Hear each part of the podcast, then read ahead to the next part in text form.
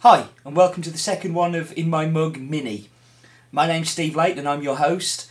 And today I'm going to talk about uh, competition coffees, and mainly because I'm so involved and, and, and so uh, passionate about them, is the Cup of Excellence coffees.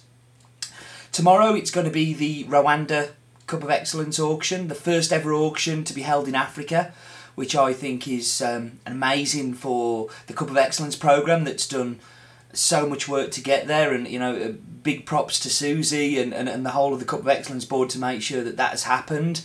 Um, but also to the Rwandan guys who there are some pretty key players there that have made sure that um, th- this competition could happen. And every well not everyone but lots of people said that it would be virtually impossible for Africa to hold one of these competitions. But that's been proved so wrong um, but by you know their, their involvement so we've got that auction tomorrow. We've also got the Colombian auction coming up in a, I think it's either next week or the week after, which we've had the samples for and we've been cupping those and you know lots of coffees there. So basically it's been a competition coffee time and, and we've got Bolivia coming up in a few weeks time as well and um, for those who know know me that Bolivia is a massively important competition for us because they're just amazing coffees.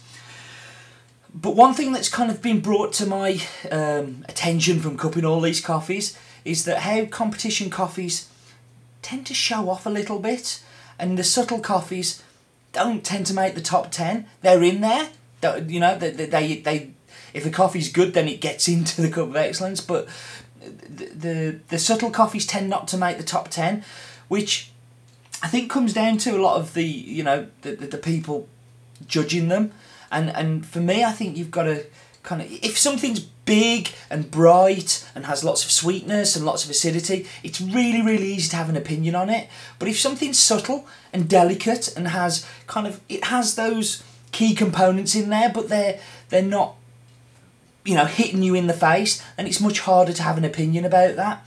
And what competition leads you towards is having these outlandish opinions about coffees that are right out there. And I think that really what you've got to do is trust your palate.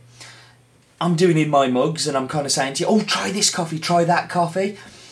But ultimately, you've got to trust your own palate. These are just suggestions. Um, and what I'm going to do in the auction tomorrow is I'm going to trust my palate, and I'm going to, we're going to be buying a coffee from this auction without a doubt. You know, this is incredibly important. Being with me being part of the jury and actually experiencing what Rwanda is all about, then it's it's very personal to me.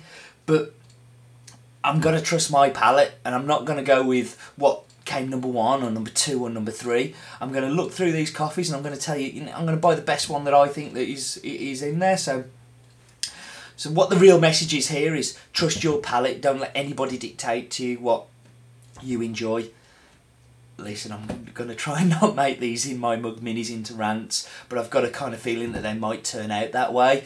So please, you know, forgive me, let me indulge myself and let me kind of get these things off my chest. I'll promise I'll try and do some more coffee related ones that are kind of more uh, aimed at uh, aimed at you guys. Listen, my name's Steve Leighton. Thank you very much for tuning into this, and um, yeah, tune in next week so you can hear my, uh, my my next in my mug. Thanks a lot, guys.